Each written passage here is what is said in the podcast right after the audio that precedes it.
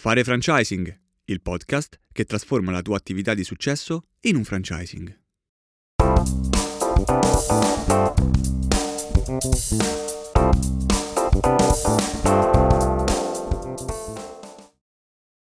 Benvenuto nella puntata numero 19 di Fare Franchising. Oggi un tema piuttosto delicato che è quello di trovare i capitali. Quindi grazie all'aiuto di Antonio Chieffo che adesso andremo insieme a conoscere e mm, andremo a capire come si pone un investitore nei confronti di un business, di un'azienda. Eh, da una parte questo ci servirà per eh, parlare ad un potenziale fondo di investimento piuttosto che business angels, che è un termine che va molto in questo momento, ehm, per dirgli guarda io ho una, una, grande idea, magari ho già due, tre punti pilota, eh, vorresti entrare, io ti apro una parte, una percentuale del capitale, può essere il 60, il 40, il 20%, a fronte di un X di investimento eh, e perché questi soldi mi servono per lo sviluppo del mio franchising. Quindi questo è sicuramente il primo, il primo punto per cui questa puntata di oggi è preziosa, ma lo è anche eh, sull'aspetto di vendita del format in franchising nei confronti di quel target che per chi ci ha seguito anche nelle puntate precedenti dove abbiamo evidenziato i nostri 5 target di riferimento che sono l'autoimpiego junior, l'autoimpiego senior, eh, l'impresa familiare, il manager imprenditore o l'investitore, poi chi vorrà approfondire magari eh, l'augurio, eh, l'invito è quello di tornare indietro e ascoltare qualche altra puntata. E, ehm, Qui l'aspetto molto importante è anche come porsi nei confronti degli ultimi, due target, cioè che è ehm, il manager o l'imprenditore, dove magari se abbiamo un format in franchising o stiamo programmando un format in franchising che magari costa 120 ma anche 100.000 euro o comunque 200.000 euro queste cifre piuttosto importanti non proprio alla portata di chiunque eh, avremmo per forza di cose un target molto più alto e per parlare a un target più alto dobbiamo cambiare il nostro registro, nostre, la nostra modalità d'approccio.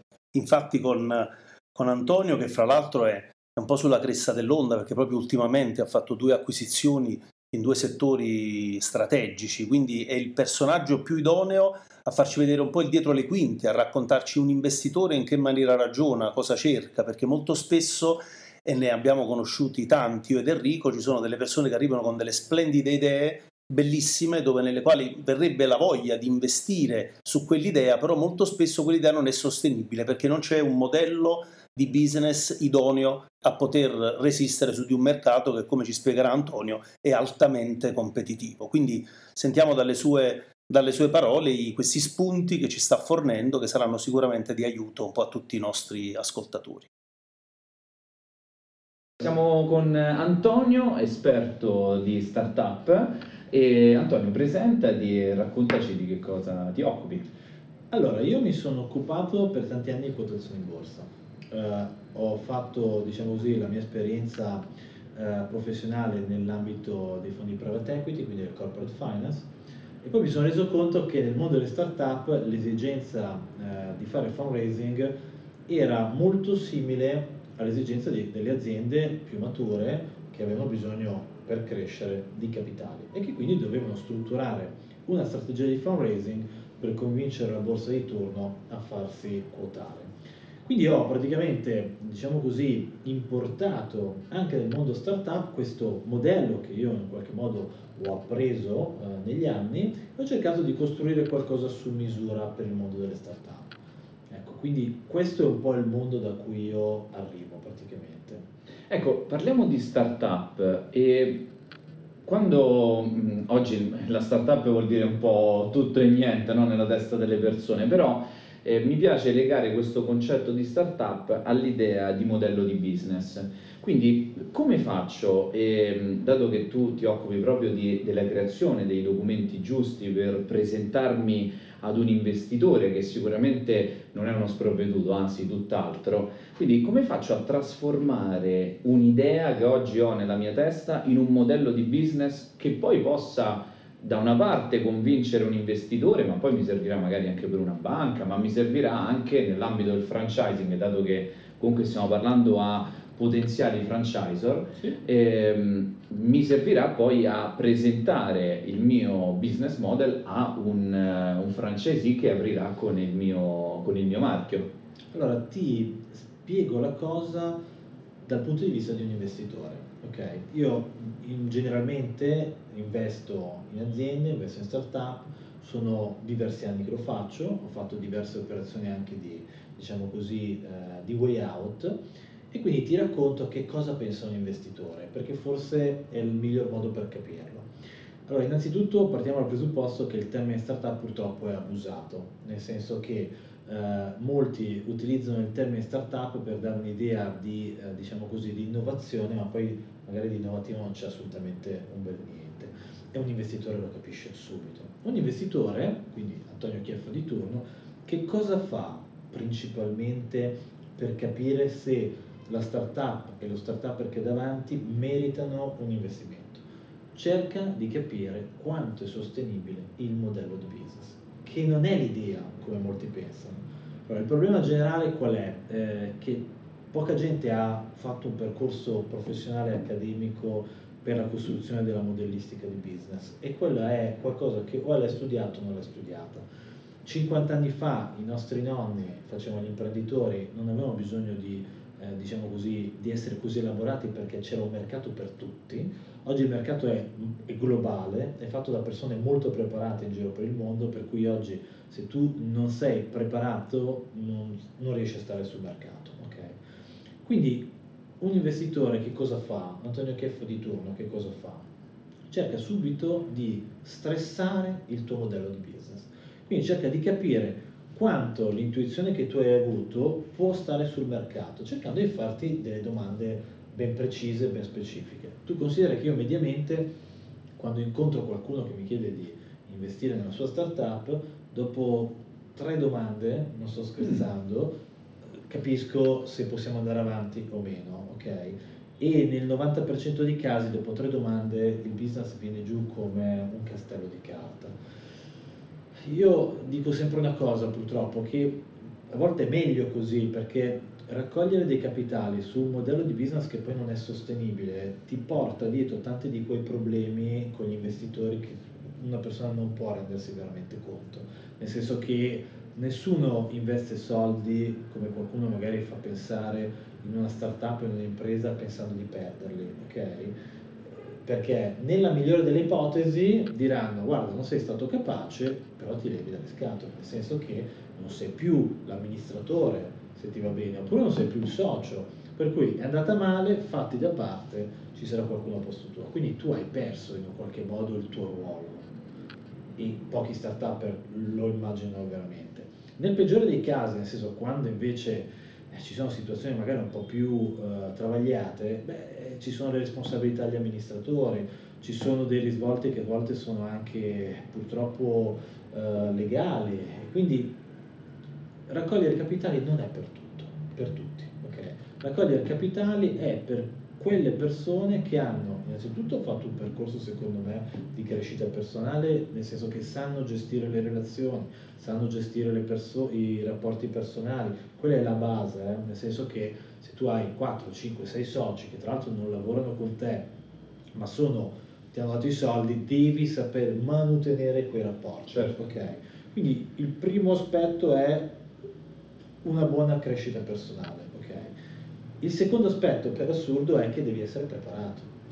Devi essere, l'imprenditore di oggi è un atleta. Eh, ripeto, mio nonno eh, negli anni 50 si è messo a fare l'imprenditore eh, con le cambiali e ha fatto il suo successo, però era sostanzialmente un periodo in cui se eri intraprendente non avevi bisogno del capitale, Okay. Oggi invece non basta essere intraprendenti, hai bisogno del capitale, non basta solo il capitale, serve una preparazione, per cui devi, devi sapere di societario, devi sapere, di, devi sapere leggere un bilancio, devi sapere gestire un'impresa, devi saper fare tante cose. Perché? Perché prima di poter avere una struttura che intorno a te ti aiuta a fare tutte queste cose, all'inizio ci sei tu, ci sei tu con una, due, tre persone. Certo. Quindi devi essere bravo in tante cose. Perché? Perché quando poi assumerai dovrai essere in grado di assumere delle persone giuste, perché ogni assunzione sbagliata vuol dire tempo perso. ok? Quindi ecco, l'imprenditore di oggi, chiamiamolo startup, deve essere un atleta, deve studiare, studiare, studiare. Se non c'ha voglia, allora faccia qualcos'altro, può fare l'infermiere, può fare il medico, può fare il giocatore di basket, può fare altro. Nella vita io dico sempre, il dottore non ti ha prescritto di fare lo startup, per cui se quello non ti va bene, se quello non ti va bene, allora non è un problema dell'investitore, è un problema tuo.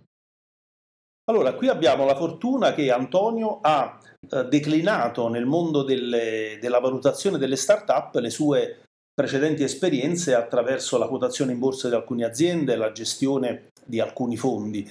Quindi ha creato un vero e proprio modello attraverso il quale è nelle condizioni di poter valutare le performance di, una, di un'eventuale startup. Ci ha ripetuto, come abbiamo detto all'inizio, che a lui poco interessa se l'idea sia sostenibile o meno, ma gli interessa se il modello di business è sostenibile oppure no. In quanto in un mercato altamente competitivo come quello di oggi, purtroppo bisogna davvero arrivare con una proposta di valore importante che sia in grado di eh, rappresentare davvero un qualcosa di forte sul, sul, mercato. E poi ha parlato di un termine che difficilmente lo incontriamo nel mondo del business, no? l'idea di stress, di stressare un modello di business. È una chiave di lettura molto interessante perché ci fa comprendere come lui metta alla prova un modello di business, ipotizzando che se, se tolgo uno un pezzo da questa struttura complessa o meno che è stata creata, se il modello si mantiene oppure no, il che non è assolutamente, assolutamente poco. Quindi se ieri per esempio bastava essere intraprendenti e potersi lanciare sul mercato anche facendo delle cambiali, il mercato, il meccanismo ti aiutava, quasi ti auto-inseriva all'interno di un mercato che era florido e non aveva nessun tipo di problematiche, oggi occorrono sicuramente dei capitali e una elevata preparazione. Ha parlato addirittura di atleta, no Enrico? Quindi questo termine, da un lato stressare il modello di business, da una parte immaginare un atleta, viene in mente la figura di un atleta che si sta preparando, si sta allenando e si mette lui stesso sotto stress per scoprire quali sono i suoi limiti. Quindi delle belle visioni che vengono dal mondo sportivo che però ci fanno capire quanto sia complesso accedere a dei capitali perché abbiamo di fronte una persona che vuol capire bene dove li sta andando a mettere.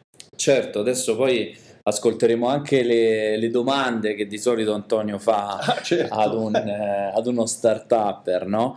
E, certo, quando ha parlato di atleta, io mi sono un po' visto la pancia, ho detto sto mettendo su qualche chilo, non mi sento così, così atleta. E il paragone però in effetti calza molto perché la disciplina che ha un atleta nello svegliarsi tutte le mattine ad una certa ora, magari anche molto presto, eh, fare diverse ore di allenamento, mi viene in mente Patrizio Oliva che ehm, raccontava che è un pugile e raccontava la sua esperienza e diceva eh, mentre non aveva i soldi per, eh, per pagarsi eh, la palestra e quindi lui doveva eh, la, la, mattina molto presto allenarsi, lavorare e poi eh, la sera di nuovo allenamento. Quindi pensare la determinazione, la, la continuità che spesso manca anche a me, no? me rendo conto io per primo che spesso sono poco eh, continuativo sotto certi aspetti, nello sforzo, non come un atleta professionista, magari come un dilettante cioè, certo. sotto certi aspetti, che magari c'è la preparazione, ma compenso questo con la preparazione e, mm, e paragonare l'imprenditore ad un atleta ovviamente è molto molto affascinante. E mi viene in mente questo, questo aspetto soprattutto eh, della continuità, della um, ricerca continua della performance e la perfezione, inteso come la continuità nel mantenere uno standard sempre molto alto del nostro servizio, nel uh, selezionare sempre i migliori prodotti, i migliori servizi per poter creare poi il format d'eccellenza che convince un investitore, no? E su questo aspetto dell'eccellenza eh, vorrei spendere qualche parola in più sul concetto dello stress, perché eh, stressare un modello di business, eh, non, non, essendo, come dicevi tu, una cosa molto eh, quotidiana, no? una, è una, un'attività straordinaria che non si fa tutti i giorni e mm, io vorrei lasciare qualche spunto, qualche idea su cosa significa, no? Io magari che ho un, un, ristorante piuttosto che un'agenzia di servizi, ecco, ma come, come, si stressa poi un modello di business? Tu che hai avuto anche qualche esperienza, Ernesto, magari mi mm, dai a me per primo qualche spunto che eh, sono sicuro sarà prezioso anche per chi ci ascolta. Certo, diciamo che quello che intendeva Antonio è un po' l'esempio che abbiamo fatto prima, no? immaginiamoci una una torre costruita da tanti, eh, da tanti mattoncini, se tolgo un mattoncino da sotto, se la torre casca oppure no. Un esempio lampante potrebbe essere, tu hai parlato di ristorazione, no? immaginiamo che la forza del tuo brand è nel tuo chef. L'investitore ti potrebbe dire, ma se va via lo chef, il mio investimento è al sicuro? Porteremo a casa quei numeri? Ti ha stressato il modello e sei cascato perché il tuo modello si mantiene su quello chef. Oppure ok, noi vendiamo questa tipologia di prodotto, per farlo abbiamo bisogno delle finanziarie, perché il nostro cliente finale acquista attraverso una finanziaria. Bene, se salta l'accordo con la finanziaria, quello stesso identico prodotto, lo puoi vendere sempre al tuo cliente oppure no? Se non lo puoi vendere perché salta l'accordo e non sei più in grado di poterlo sostenere, casomai per un alto tasso di insolvenza e quindi hai superato quella soglia fisiologica nella quale la finanziaria ti chiude il rubinetto, purtroppo il modello di business non è più sostenibile. Quindi diciamo che un personaggio come Antonio che ti stressa il tuo modello di business è come se ti mettesse nelle condizioni di prevedere la peggior ipotesi di mercato invece che la miglior e capire se in quel contesto tu riesci o meno a sostenere la tua attività. Per esempio, una cosa lampante mi viene quando noi facciamo formazione, a volte succede che la tecnologia viene meno, si rompe il videoproiettore caspita, ci fermiamo? Assolutamente no, si prende, si parte a braccio, lavagna, fogli, pennarello e si prosegue.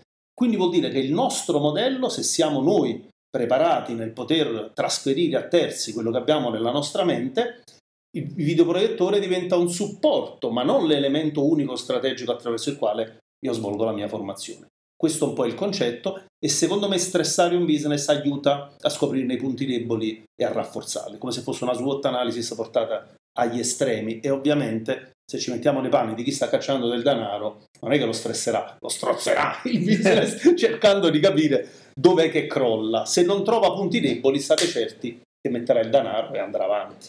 Sì, ci vuole un po' di sano realismo, no? Mm. Ess- cioè perché il, ehm, la verve o comunque la base, poi le, le questioni della vita ci portano anche ad essere diversi però generalmente l'imprenditore è un uomo entusiasta, una donna entusiasta del, della sua idea, della sua visione di futuro, è, è un inguaribile ottimista perché oggi se, se, apri una partita IVA, anche una ditta individuale, devi essere comunque una persona proiettata Beh, verso il futuro, no? cioè, soprattutto in Italia. Quindi il concetto è... Ehm, che magari quel grande ottimismo, quella grande fiducia che abbiamo come imprenditori nel futuro e nelle nostre capacità, a volte va anche forzatamente eh, messa da parte per indossare degli occhiali del realismo e dire ok, con questi occhiali che mi danno una visione un po' più cinica,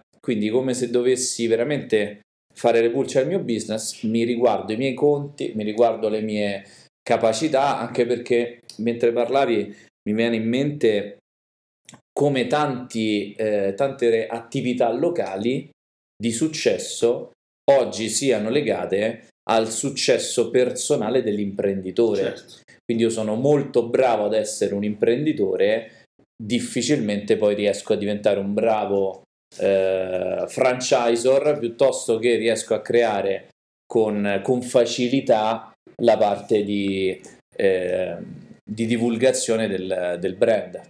Ok? Quindi questo è un, po', è un po' il concetto che mi viene in mente. Se io ho un forte, una forte presenza territoriale mia, poi quando sarò un brand, chissà quanto questa mia forza personale possa far crescere e prosperare il brand. Certo, poi anche un altro aspetto, ora tu parlavi giustamente hai rapportato l'attenzione al, uh, che portava Antonio, lo stressare un brand a un sano realismo. Però il punto è qual è il confine tra un sano realismo e un buon progetto sostenibile? Forse non si deve parlare di realismo, perché il realismo può sembrare come se io dovessi scendere con i piedi per terra rispetto a una bella idea di business che avevo immaginato. Forse se la progettazione viene fatta in maniera approfondita non c'è nemmeno bisogno di parlare di realismo, ho creato una cosa, la mia idea era veramente bella, forte, sostenibile, ho creato un modello di business in grado di portarla sul mercato. Quindi addirittura supererei forse anche la soglia del realismo, ma parlerei semplicemente di una buona progettazione, quindi un qualcosa che possa resistere su questo mercato competitivo di cui ci parlava, ci parlava Antonio. Bene, continuiamo ad ascoltare eh, l'intervista con Antonio. Beh, certo Antonio. Beh, adesso mi è venuta una grande curiosità. Sì. Quali sono queste tre domande che mettono in crisi tutti gli start-up? Guarda, è banale, però la, c'è una domanda che spacca tutto. Ed è proprio quella killer. Sì, che è quella killer. Spiegami come restituisci il capitale all'investitore.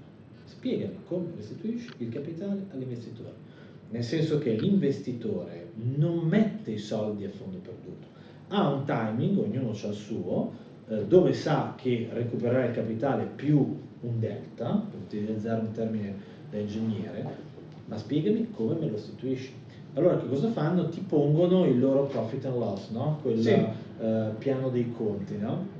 che io chiamo il libro dei sogni, il libro delle favole, nel senso che spesso e volentieri sono più fantasiosi dei libri delle favole che leggo ai miei figli, no?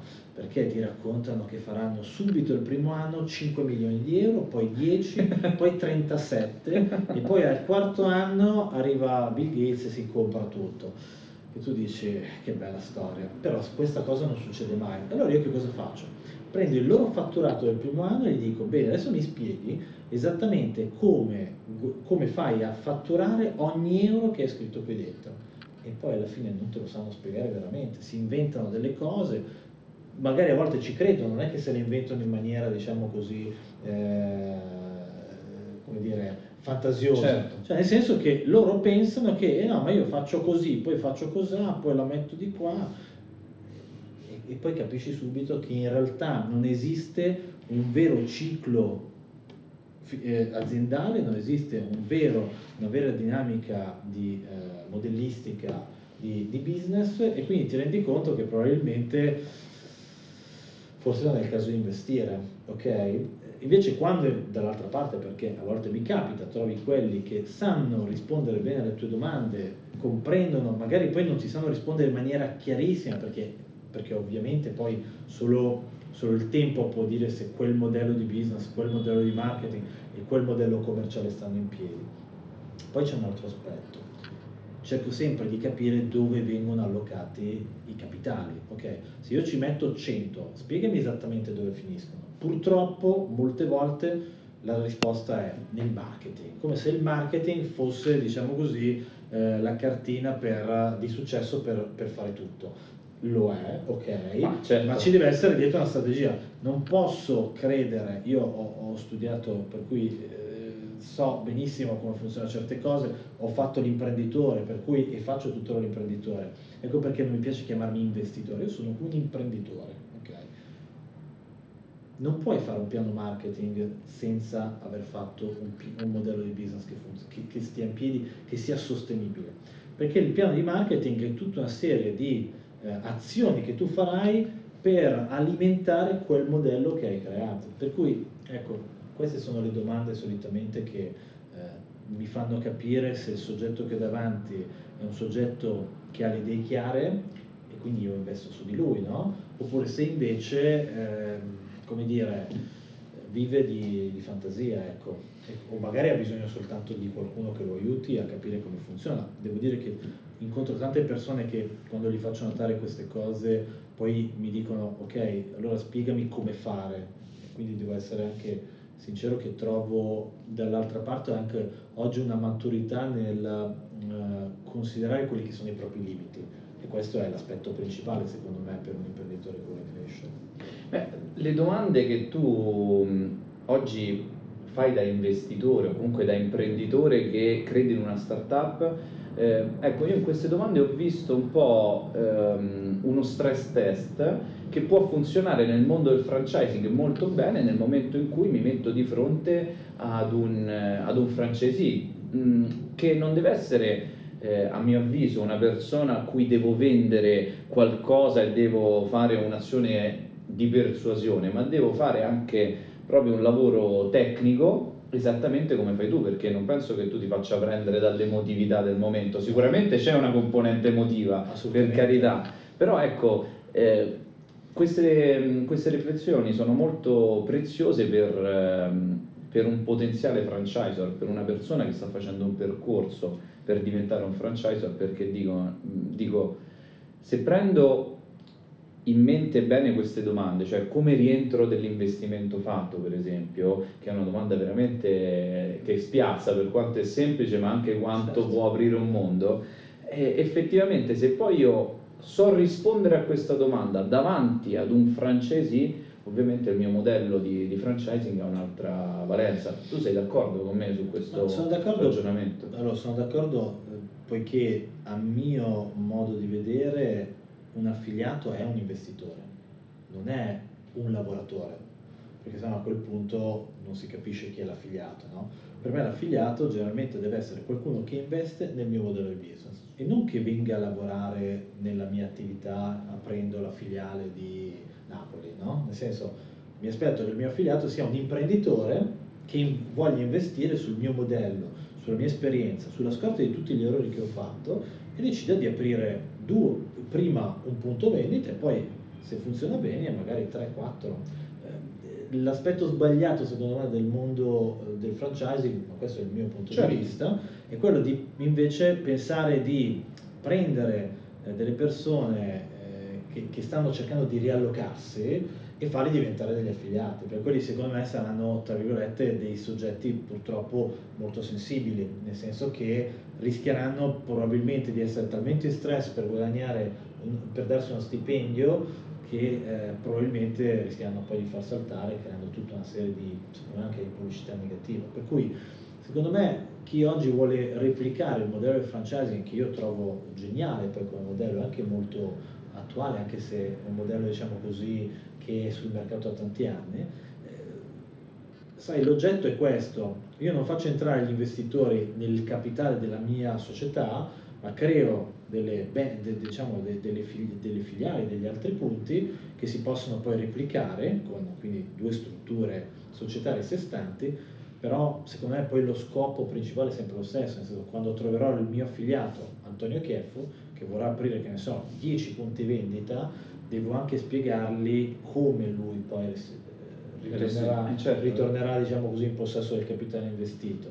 Per cui ecco, sono tutta una serie di elementi che a mio avviso invece negli ultimi anni nel mondo del franchising non, so, non si sono creati, nel senso che nel mondo del franchising ne ho viste diverse di realtà, perché ho fatto consulenza a molte aziende eh, che poi avevano come modello di eh, business di replicazione come canali distributivi le affiliazioni e mi sono sempre reso conto che invece l'approccio era troviamo persone che paghino delle, de, delle retainer, ok? Certo. Ecco, quello secondo me invece è un principio sbagliato. E concludo, eh, i mh, franchising veramente di successo non utilizzano quel modello, ecco. Certo. Ti ringraziamo Antonio, grazie ancora e speriamo di rivederti presto nel nostro gruppo. Va bene. Grazie, grazie. grazie. ciao. ciao. Allora, Antonio durante questa intervista ci ha parlato diverse volte di modello di business. Ovviamente non vogliamo dare per scontato che ognuno di voi sappia cos'è il modello di business, ma per essere certi che abbiate ben compreso ciò di cui Antonio fa riferimento, vi invitiamo ad acquistare un, un libro, che ovviamente non abbiamo scritto io ed Enrico, ma è, è di alcuni autori, ed è Business Design per le PMI, quindi per le piccole e medie imprese. Questo modello di business, che altro non è quello che è più universalmente conosciuto come Canvas, è una sorta di schema che affronta 8, eh, 9 ehm, aree di approfondimento che partono dai partner chiave alle attività chiave, passando per le risorse fondamentali per poter svolgere questa attività, alla proposta di valore, alla relazione con i clienti, ai canali con i quali arriviamo ai clienti, ai segmenti di clientela, ai flussi di ricavo e alla struttura dei costi. Diciamo che dopo aver analizzato a fondo queste nuove aree, il vostro modello di business o si sosterrà perché lo avete ben strutturato, oppure già stessi voi vi renderete conto che avrà delle falle, c'è qualcosa che non può essere eh, strutturato in maniera preventiva e di conseguenza il vostro modello di business potrebbe non essere sostenibile. E, ed è chiaro che se lo avete reso sostenibile, Enrico ha preso diversi appunti sulle fatidiche tre domande no? che il nostro Antonio fa, che sono delle domande che veramente vi spezzano le gambe se il vostro modello di business non è stato studiato nei particolari, perché Enrico correggimi se sbaglio, ma quelle domande non scappi se certo. non hai ben valutato tutto, insomma. Sì, sì, diciamo che le tre domande che, di cui parla Antonio sono piuttosto impegnative, perché la prima è spiegami come restituisci il capitale all'investitore, no? lui l'ha anche descritta come domanda killer, eh, perché spesso veramente ci aspettiamo quasi delle persone che acquistino a fondo perduto, no? Mi viene in mente, mi è capitato più volte nella mia vita di eh, valutare un'azienda eh, nella quale investire per comprare delle quote o per rilevarla totalmente. Io sono partito con la mia prima impresa rilevando un, un centro estetico ormai nel 2008 e ehm, sicuramente il mio modo di ragionare eh, che è stato assolutamente erroneo in quel momento era quasi che dire che il capitale che io investivo in quel momento prima o poi, dato che funziona, un po' lo restituisco dal mio stipendio, un po' arriverà. No, poi ringraziando Dio, quell'aspetto siamo riusciti a eh, più che ripagarlo e ho interrotto la mia esperienza nel primo centro estetico per altre motivazioni e l'aspetto economico non, non c'entrava nulla. E, ehm, quindi come restituisci il capitale all'investitore è molto importante perché appunto chi compra un, uh, un francesi perché poi lui ha fatto eh, alla fine questo paragone che è preziosissimo tra affiliato come investitore e non come lavoratore. Cioè, all'inizio, penso il primo, il nostro, nella nostra prima puntata, abbiamo detto perché scegliere il franchising. Sicuramente questa intervista di Antonio aggiunge un dettaglio in più, cioè che il franchising deve essere scelto ovviamente per desiderio di espansione, per desiderio di ehm, condivisione del proprio modello di business, ma non deve essere il sostituto o il mettere una pezza sul fatto che io da una parte non abbia dei capitali, quindi quello di cui avevamo già parlato è dire non aprire franchising se tu non eh, lo fai perché devi far quadrare i conti, ma io aggiungo questa cosa che eh, ringrazio Antonio, lo ringrazierò per tanto tempo perché ci ha aggiunto veramente un pilastro prezioso. Io direi anche questo, non, aggiung- cioè non fare franchising se pensi che il franchising possa colmare una tua incapacità di gestire le risorse umane. E, ed è un concetto che solo questo varrebbe, cioè vale veramente oro, perché io devo, anche quando faccio franchising, e l'abbiamo visto con tante interviste, devo essere pronto comunque a poter eh, gestire dei punti diretti. Poi magari non ho la struttura, non ho le persone adatte, però io devo saper saper fare selezione, devo saper creare un punto vendita che sta in piedi da solo. Eh, se no quel punto pilota di base che devo avere come eh, condizio- condizione, no? non voglio tirare fuori termini latini strani, ma come condizione base eh, per poter fare il franchising, se io sto lì tutto il giorno eh, a gestire il mio, il, la mia attività, il mio negozio, non è un punto pilota quello, quella è un'attività di successo che sta in piedi per carità, ma non è un, un franchising.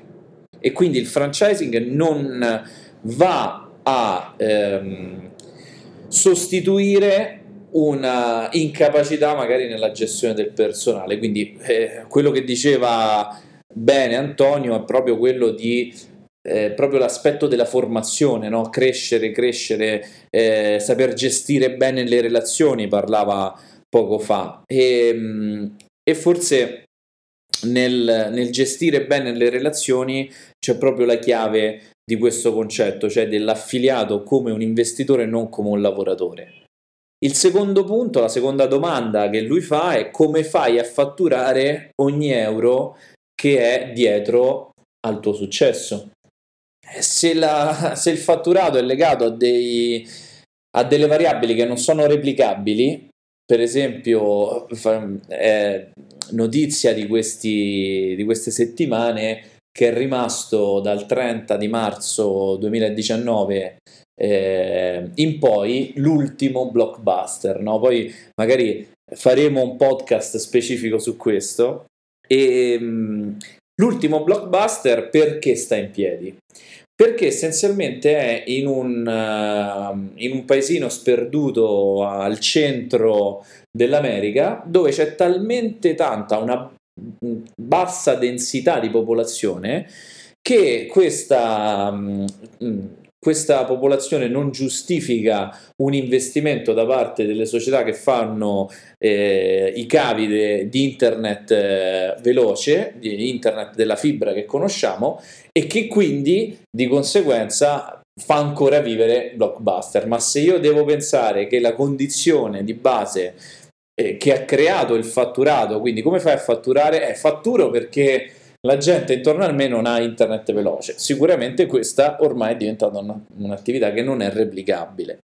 E l'ultima domanda, la terza, è dove vengono allocati i capitali. Per carità, io sul marketing eh, sono di parte, quindi vorrei che allocare tutti i capitali sul marketing, il rating abbiamo applicato veramente, abbiamo preso tutto, abbiamo investito solo sul marketing e, e continueremo per carità a farlo tantissimo, però mi rendo conto che, eh, che questo è un qualcosa che io anche ho imparato, no? perché ho sempre immaginato il business model come qualcosa che potesse stare in piedi da solo e che bastava investire un po' sul marketing. Invece, diciamo anche nel dietro le quinte rispetto a questa, a questa intervista, quello che ci ha raccontato bene Antonio è proprio la, mm, il dover investire nel supportare una produzione, nel pagare l'avvocato migliore, nel pagare la selezione del personale migliore, nel pagare